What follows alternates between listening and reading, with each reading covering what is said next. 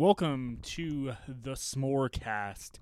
I am your host, Brandon Anderson, and this is going to be an a monthly episodic series, um, basically set on more personal topics that don't deal with sports directly.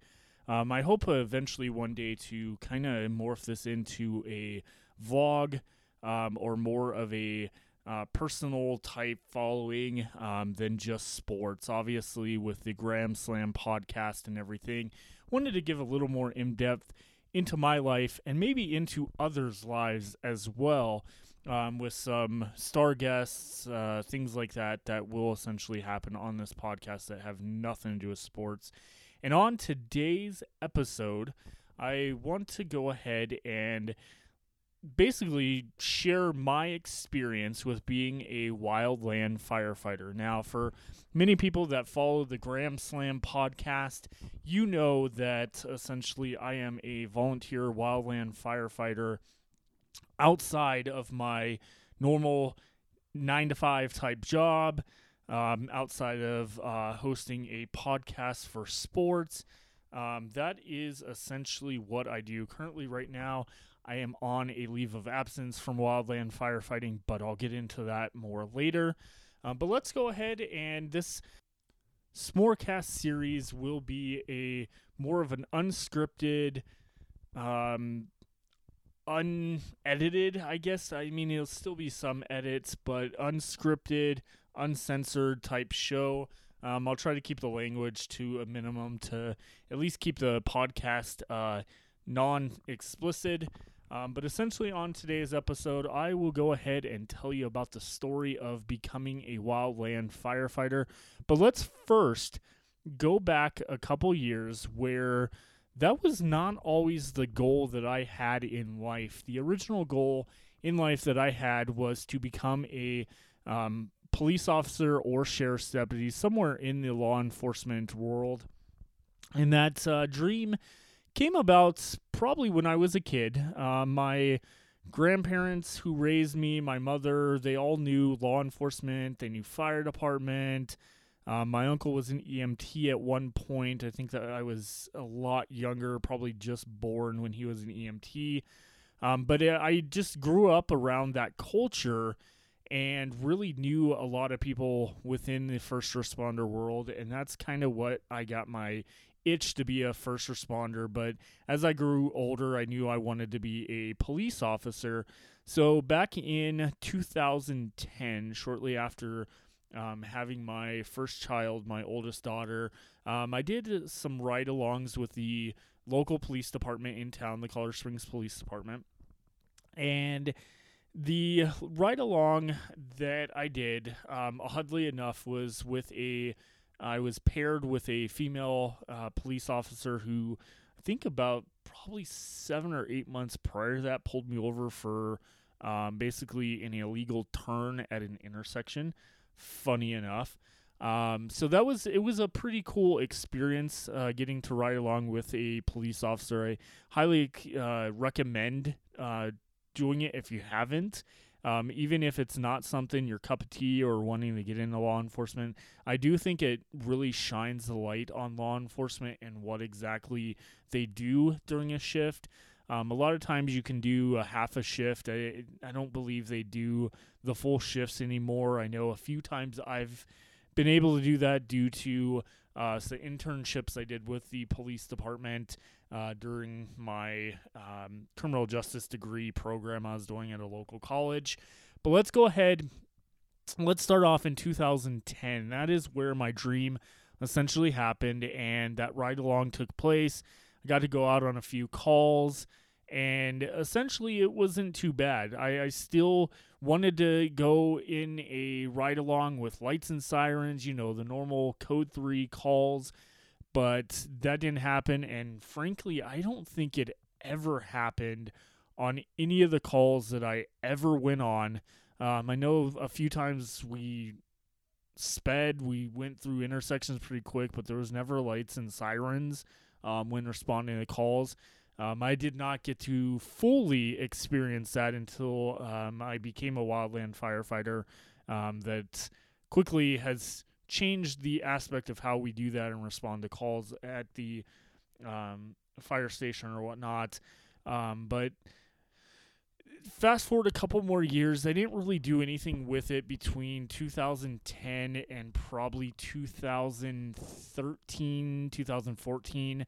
Uh, my first real exposure was going to take a test for the Jefferson Sheriff's uh, Office up in, I think it was Golden, Colorado, or somewhere around there.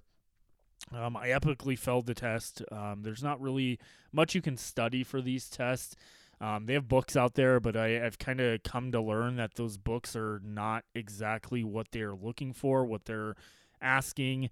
Um, I just am a terrible test taker, so it did not really help me at much when I essentially wanted to become a police officer. Um, as time went on, I, I, got a little bit better at taking these tests and whatnot. Um, but that was my first experience. I failed and actually found out within probably two hours of taking the test and driving home that I did fail that.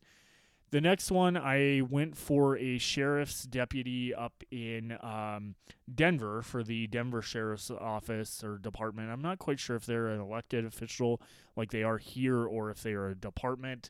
Um, it's been so long since I actually applied for them.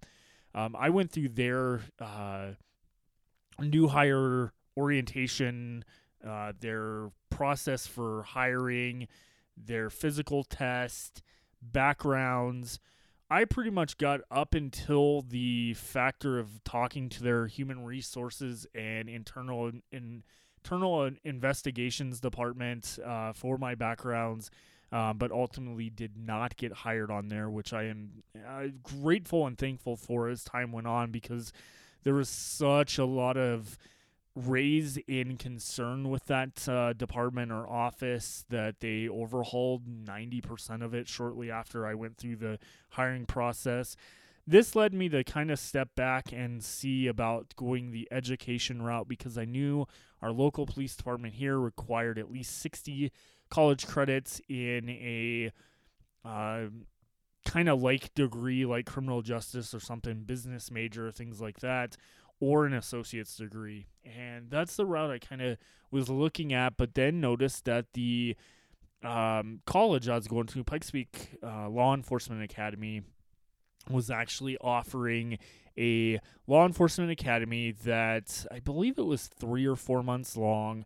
Um, you either did it after it was a night uh, night academy or day academy. I chose the night one um, and knew that it was going to put a lot of strain on everything. But, you know, freshly being married in 2014, I started in 2015 and it just did not work. Um, the job that I was working at, and still actually at, essentially changed their model of how they were doing scheduling and it was just not working out. There was no leaves of absence I could take my schedule changed and I instantly basically was no longer able to meet their Monday through Friday schedule for their night class uh, to accommodate essentially being there by 4:30 p.m. Um, for their um, like gym type class. It was um, more of an athletic um, PT class essentially that we had take.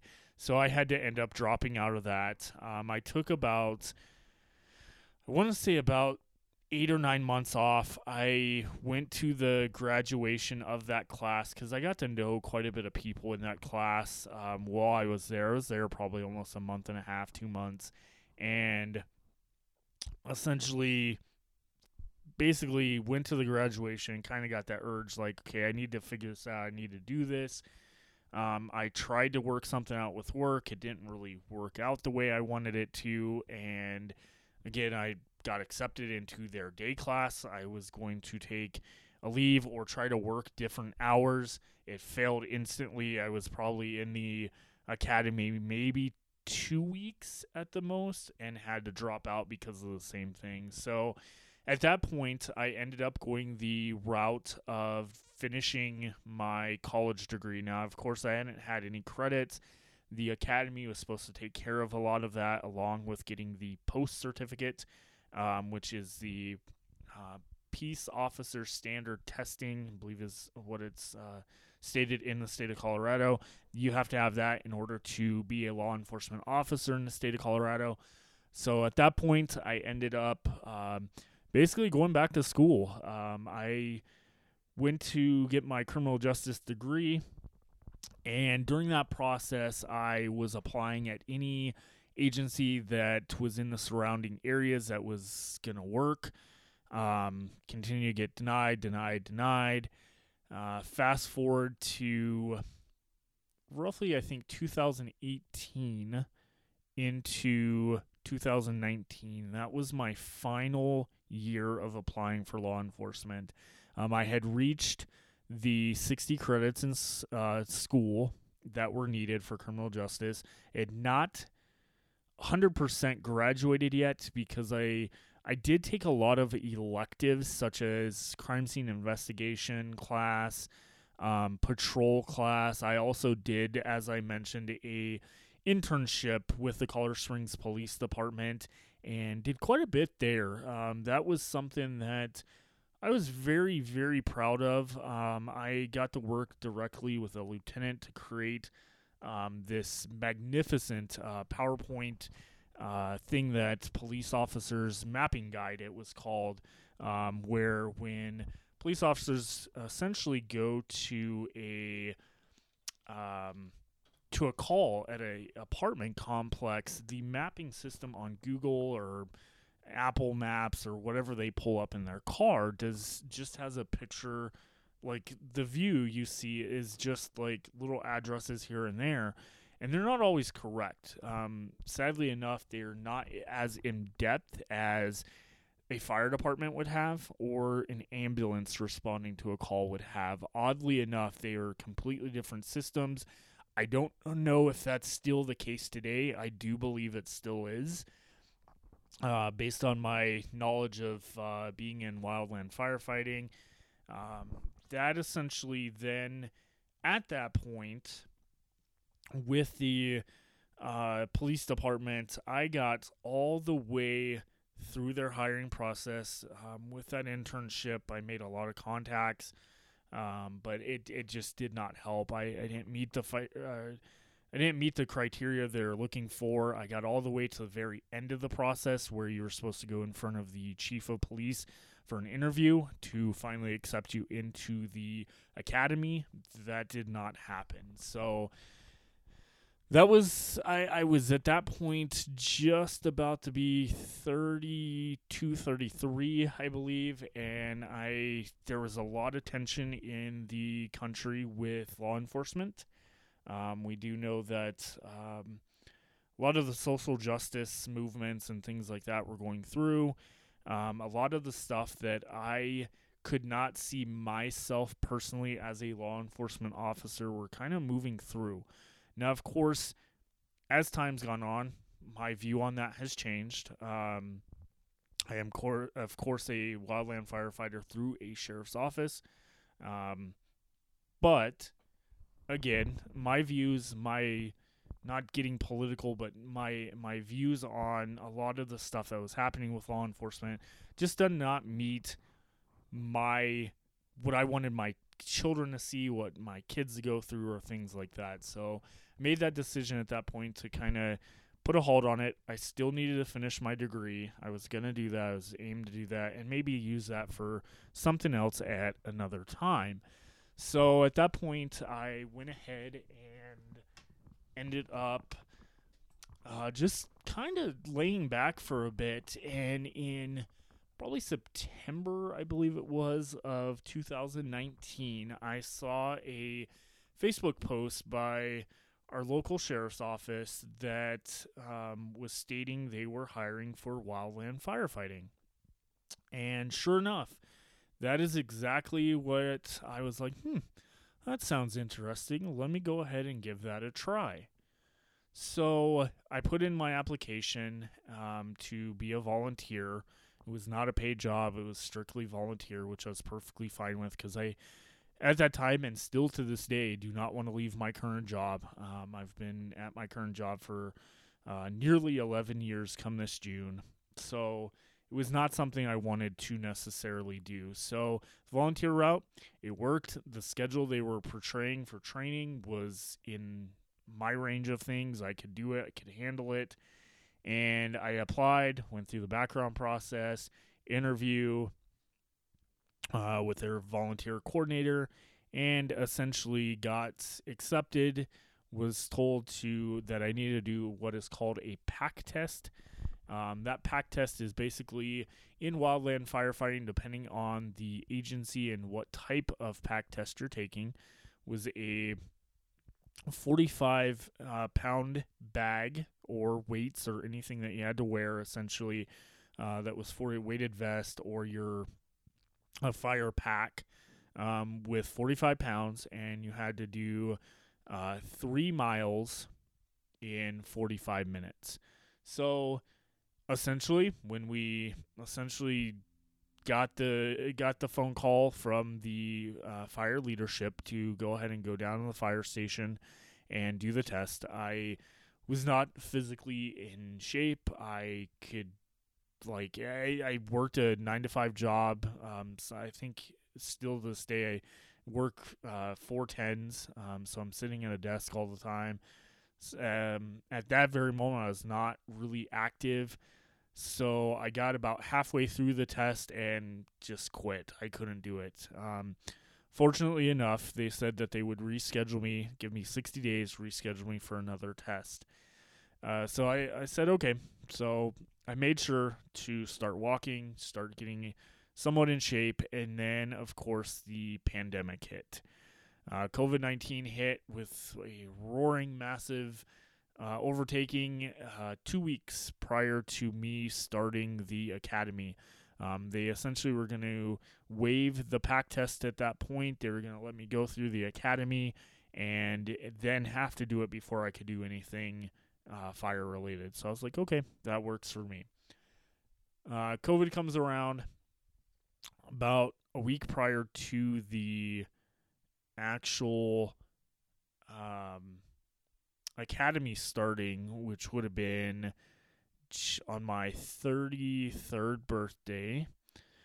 I got an email stating that the academy was canceled indef- indefinitely and was not going to happen.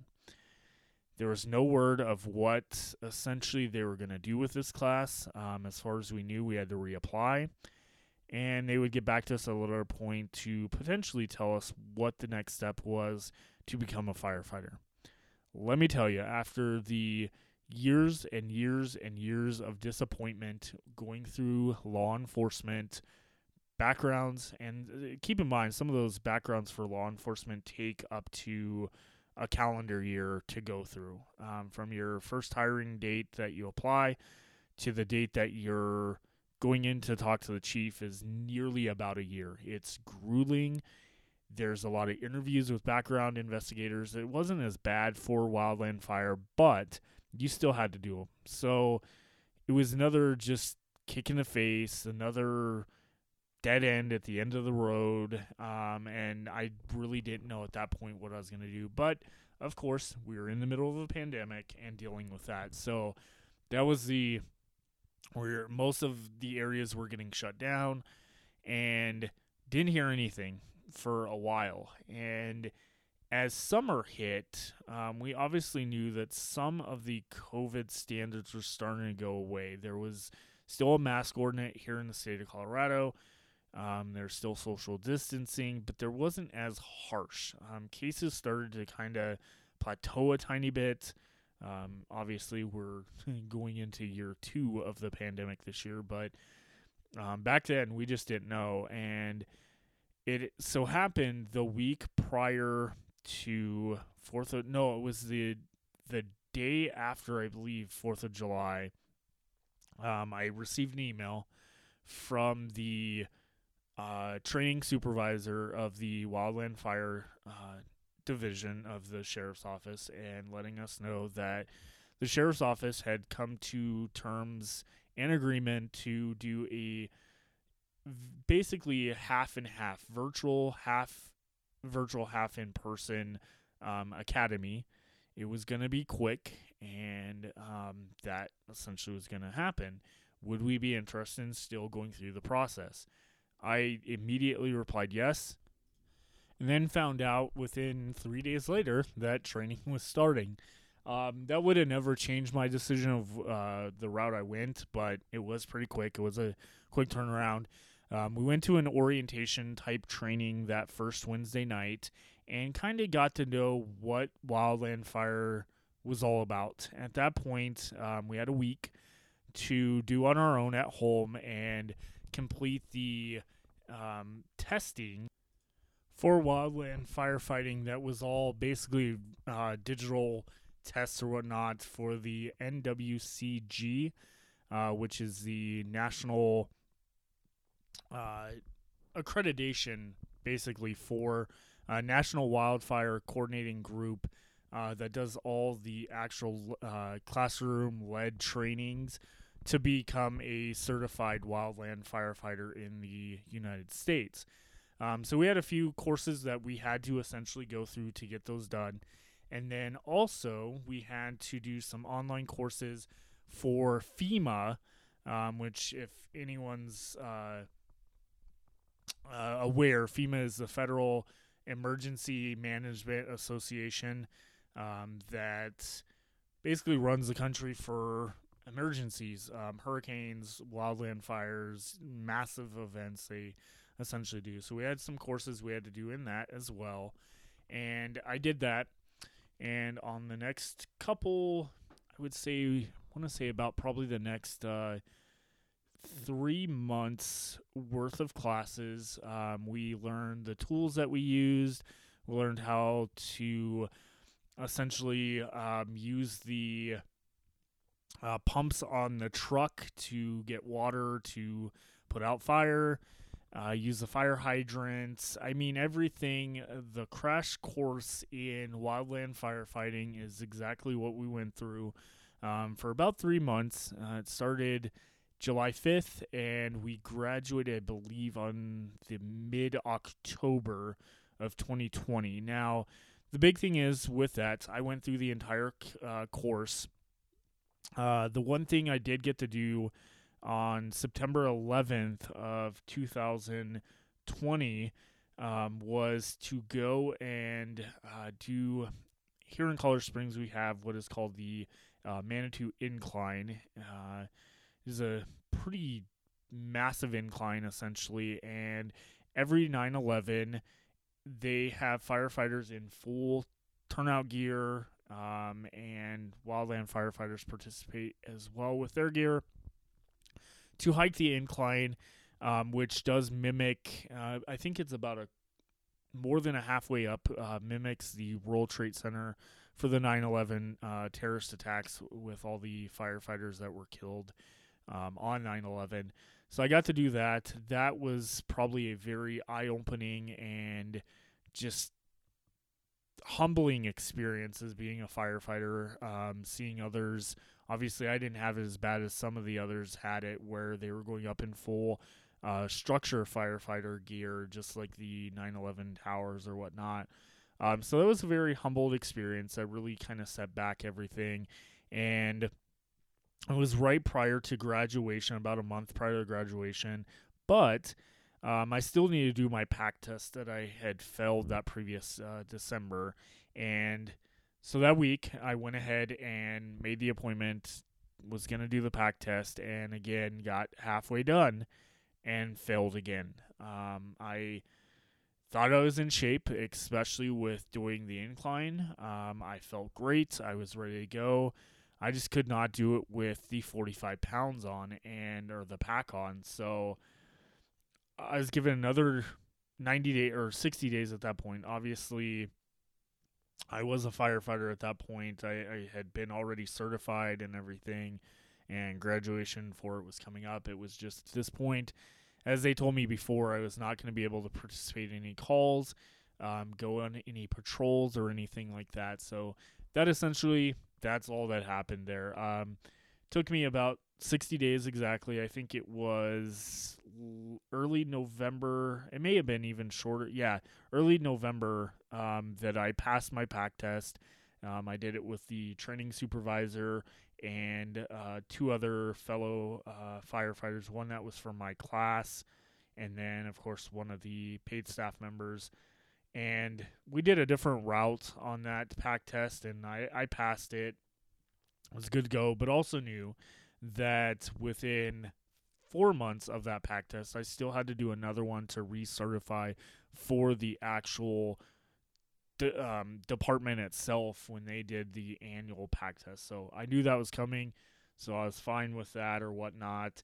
Um, but I passed, and the following day was my first Wednesday, which I'm usually off on Wednesdays. It was my first day getting to. I was gonna pull a full shift of fire station. I, I was eager. I was so thrilled to do anything I possibly could. Um, it was November. It wasn't even that cold out here in Colorado. And actually ended up getting to take a truck out and work with the bomb squad and SWAT team explosives unit. Um, um, basically, watching the area that they were exploding unused fireworks that they took from people from 4th of July and throughout the year, along with other unused ammo, things like people that uh, turn in stuff from maybe houses that have people um, that have died. They don't want the ammo, things like that. So they they'll essentially blow all that stuff up and get rid of it in a safe environment. And we were just basically on duty to ensure that no surrounding areas potentially started a fire and then put out any type of um, explosives that they um, blew up and were kind of on fire or whatnot. So that was the main task for that day. That was my first official shift, and it went well. I enjoyed it. I learned a lot more on that shift, and as time went on, the calls came in. I did not get to go on a lot of calls due to the fact that I was either working or had the kids that were in school, whatever the case may be. Uh, my first official fire that I went on was on March 20th of 2021, uh, just about a year ago. And we got a call. Um, I was, I, th- I believe I was working. We got a call that there was a uh, fire roughly probably about 30, 35 miles away from the fire station. Again, we are wildland firefighters for a county. Um, that oversees the entire county, local county or whatnot. So our our county here is pretty massive. So we get a call. There, the trucks are already responding to this call in our station. Um, I live on the other side of town, so not only did I have to go drop my kiddos off at my brother-in-law and sister-in-law's house, um, and then head over to the fire station. I get there. Lucky enough, there was a firefighter um, that was taking a backup uh, truck, and we were going. Um, that was my first official time that I went code three to a fire.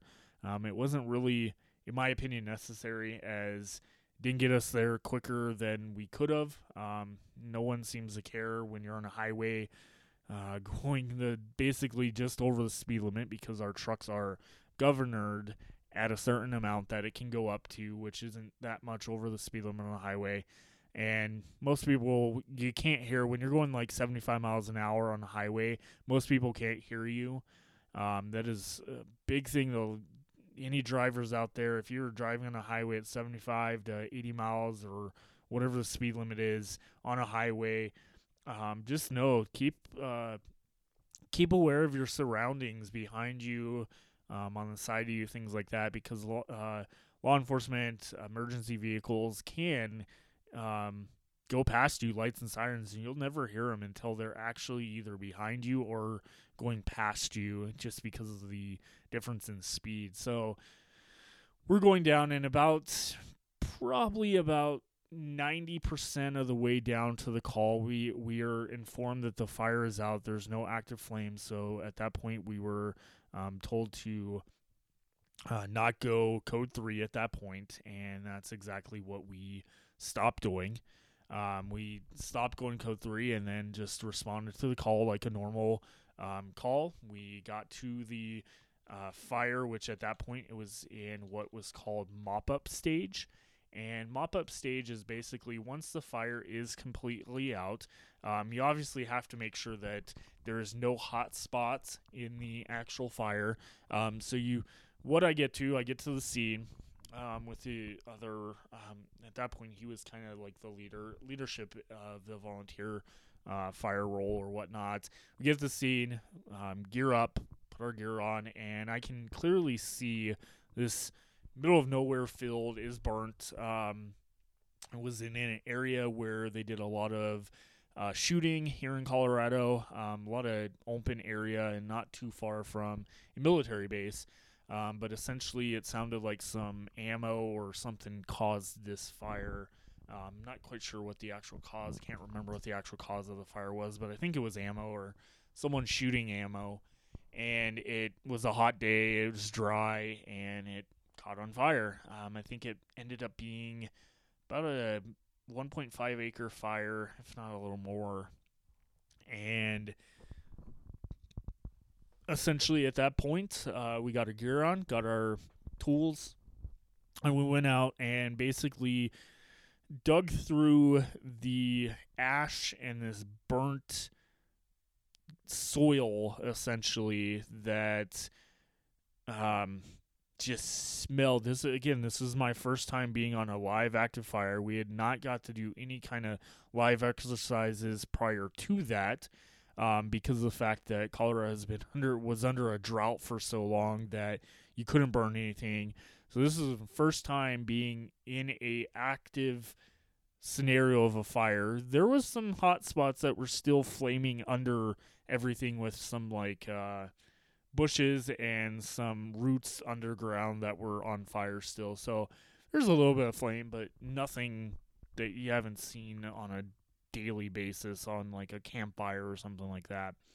Uh, so at that point, went through, mopped up, uh, took probably about a couple hours or whatnot to go through and just black stuff in your face, in your lungs, in your smoke and stuff in your lungs and um, your nose. You blow out, basically, as disgusting as it sounds, you blow out this like black ash for a good couple days after it, and you're just disgusting. It was hot as can be out.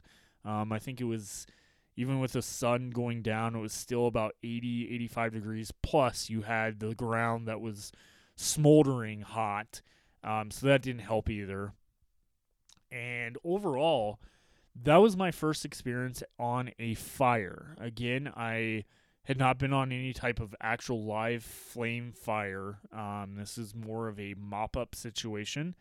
And we got the job done. Um, we made sure it was out. I, uh, my department teamed up with other local agencies and surrounding fire departments to work on uh, getting this mopped up using a brush truck and other um, water tactics to uh, fully make sure that the ground was not going to spread um, ash or um, any type of like hot material that would spread to a unburned area, um, which is called the uh, green zone. The black zone is what has already been burnt, and you don't want embers or anything like that to carry over if, like, say, the wind picked up or whatever the case may be. Um, so you, you really get down there with the water, spraying it, and get it essentially completely put out. And that's essentially was my first night. After that call, though, um, we were leaving the scene, and uh, over dispatch came that there was a um, basically a hit and run uh, traffic accident, literally a block away from where we were. Um, so the acting supervisor, who was a EMT as well, decided that, along with our chief, decided to go ahead and go on this call. Um, so we we took off going lights and sirens. At that point, I was driving, um, and we were heading down to the scene of this accident. This was a little kind of out of the realm of things that wildland firefighters do, but we essentially were going to essentially help with traffic. That was pretty much all that we were doing. So we took our truck, we got to the scene, Um, there's a car that had ran off the road. Um, I think, come to find out, it was just someone that was drunk, drove off the side of the road, and then walked home. And there was no injuries or anything like that. But I, but we provided uh, traffic support with blocking the road off, making sure that other uh, first responders that were coming to the scene were able to get through and directing traffic. So no one got hit, or any first responders um, on the scene didn't get hit because it was a very pitch black area of the middle of like nowhere of this town that we are in. And then that was my first official fire that I went on. And monthly or every week, we would have training on Wednesday nights and do all types of different scenarios, uh, drafting water from a uh, water source. Um, there is a lake, not lake, but a uh, kind of river, very small river that runs behind our station. So we got to do some practice there. We've gone to different lakes, um, different resorts. We've done driving training. There's so much that we got to do. I've I've got to drive a fire tr- a brush truck. I've got to do pretty much everything. Um, essentially that we were doing. We were doing a lot of during COVID. We were doing a lot of uh, drive parades where um, birthday parades, um, retirement parades, things like that, and uh, for everybody and anyone you could imagine. Um, essentially, and those were fun. Those were giving back to the community. That was the whole reason I became was trying to get into law enforcement or become a uh, firefighter was to do more for the community and to give back to the community. And that's exactly what I did. Um, that's what I've done. And I strictly 100% appreciate everything that I've got to do as a wildland firefighter.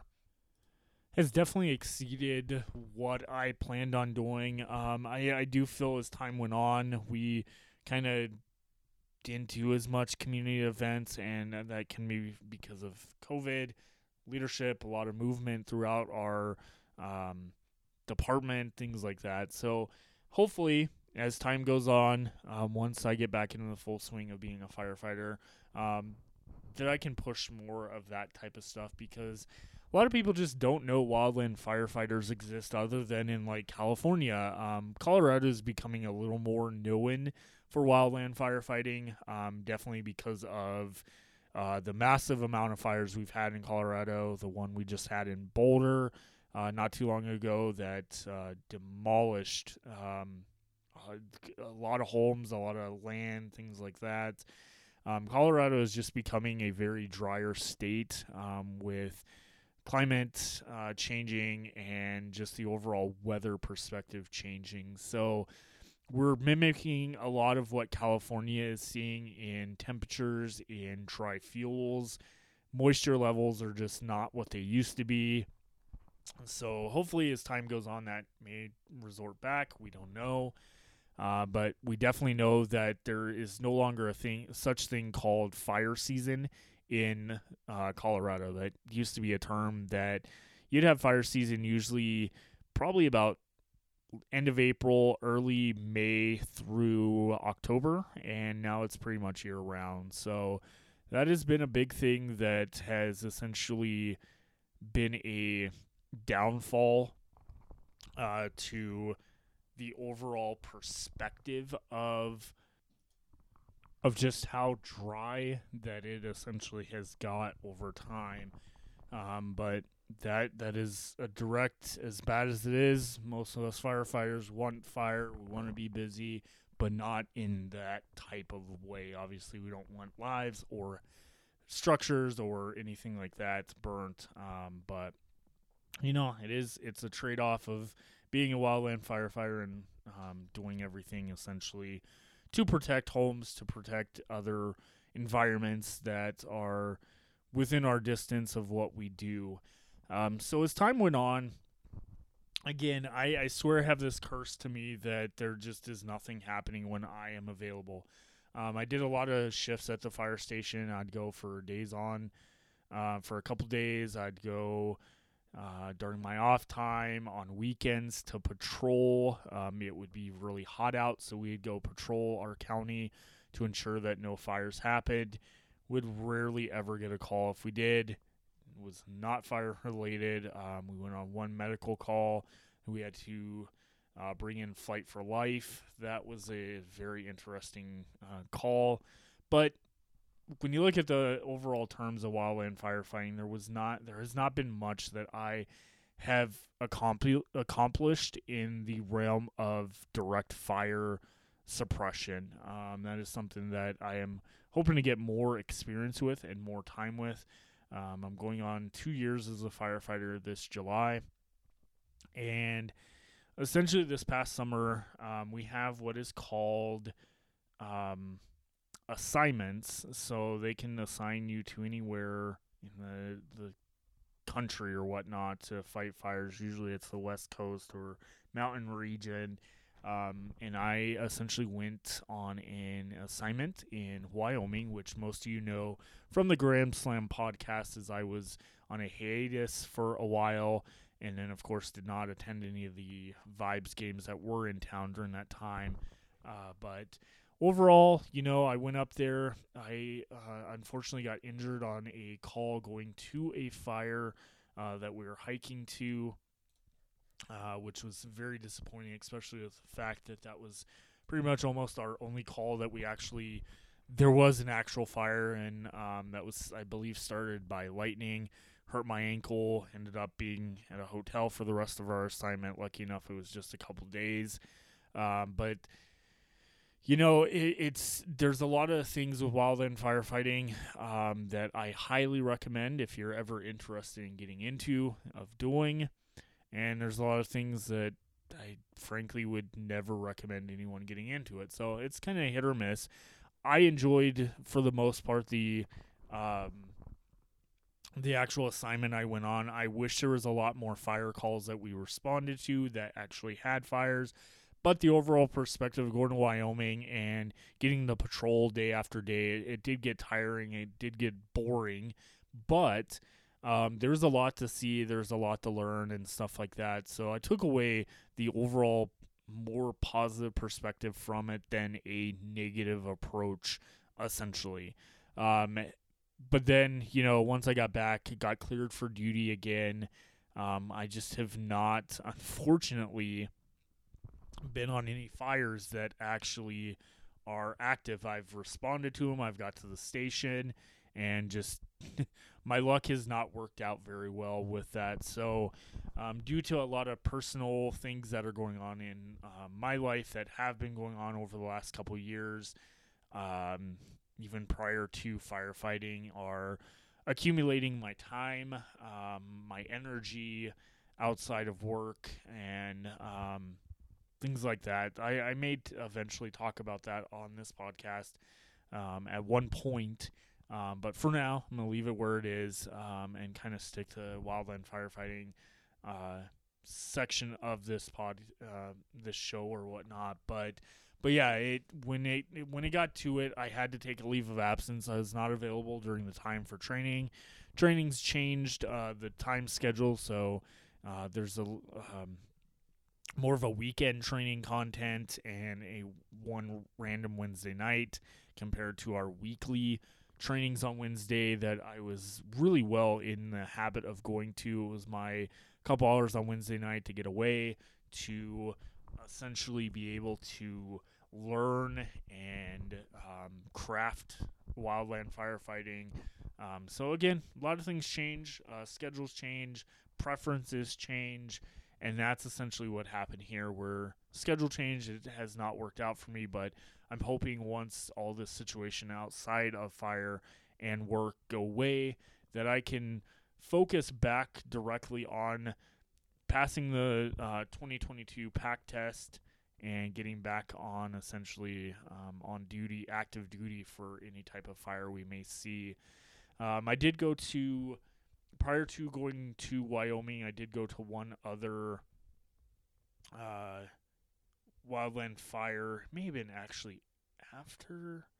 Cannot remember if it was before or after. Um, another situation where by the time our truck got to the scene, flames were out. We did mop up, and another that one was probably the most brutal because it was it was hot as can be. It was a lot hotter than the other one. It was the middle of the day. The sun was beating down.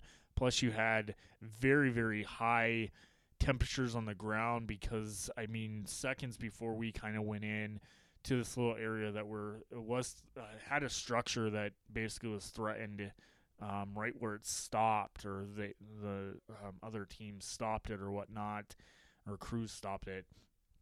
Um, it was super hot. There was a lot of still active fire under the brush and um, ash and stuff. So got that out. Got a little more um, technique there. Had another call shortly after that where we ended up uh, potentially hiking for about an hour and a half, two hours. Got almost maybe halfway. We never fully figure out how far away we were from the fire where it started uh, raining and lightning, so it became unsafe. We had to uh, disregard and go back. Um, there were was a team actually fighting it along with a helicopter that got the fire out, but we did not get to go up it with my crew due to the fact that one there was just not enough time, and two the lightning was uh, making it a very safe un- environment for us to go up to. But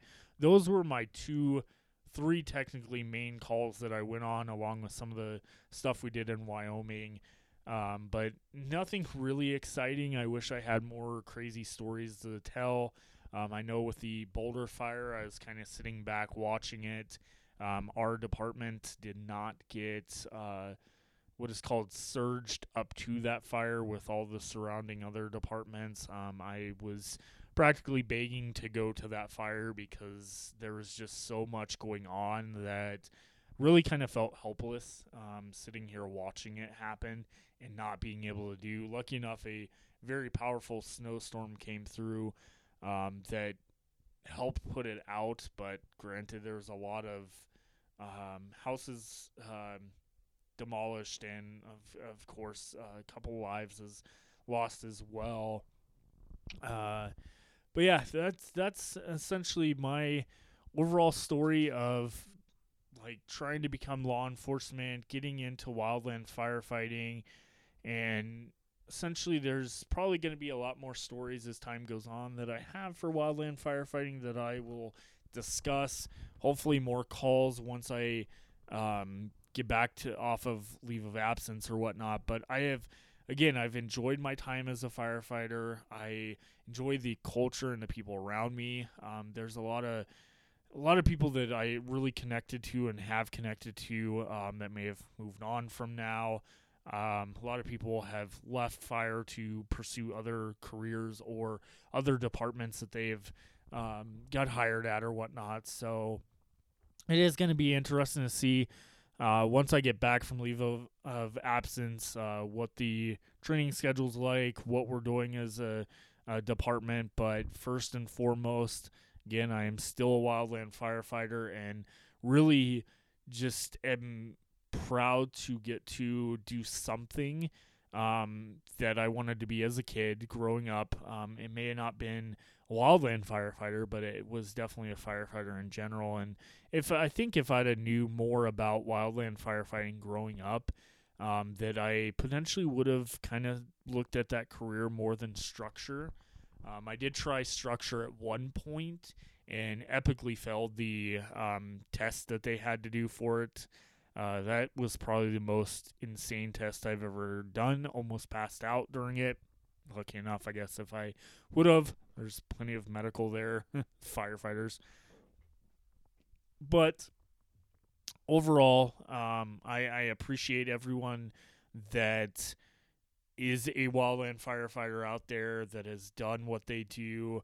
Um, a lot of mental health issues throughout um, firefighting or any first responder jobs. But seriously, kudos to all those men and women out there that do it. I appreciate everyone I have worked with so far and the opportunities that may come up as time goes on with wildland firefighting. But this uh, essentially has just been kind of a little wrap up, about a close to an hour episode of the S'more cast. um, giving you some more of my time, my life, and giving you more of a personal side outside of the whole sports and everything. So I hope everyone enjoyed this. Um, these episodes, at least for the time being, will not have any intro music or outro. I'm just going to upload them and hope you enjoyed my story. Um, again, if you like, subscribe to the Gram Slam podcast. These will automatically upload. I'm not going to do a separate channel for these for the time being. Maybe next year after 12 episodes of it. Um, but I will see all back here at the end of February, um, which will be the 28th. So, exactly four weeks from today will be the second episode. And as of right now, um, I do not have anything planned for it, but we will see essentially what that is. Um, but thank you again to everyone out there who has listened to my story. I'm sure I'll have more as time goes on, like I said. But again, thank you for tuning in. Have a great uh, rest of your week, and I will see you back on Saturday for the Gram Slam podcast XFL uh, 2001 edition. Thank you, everyone. Bye bye.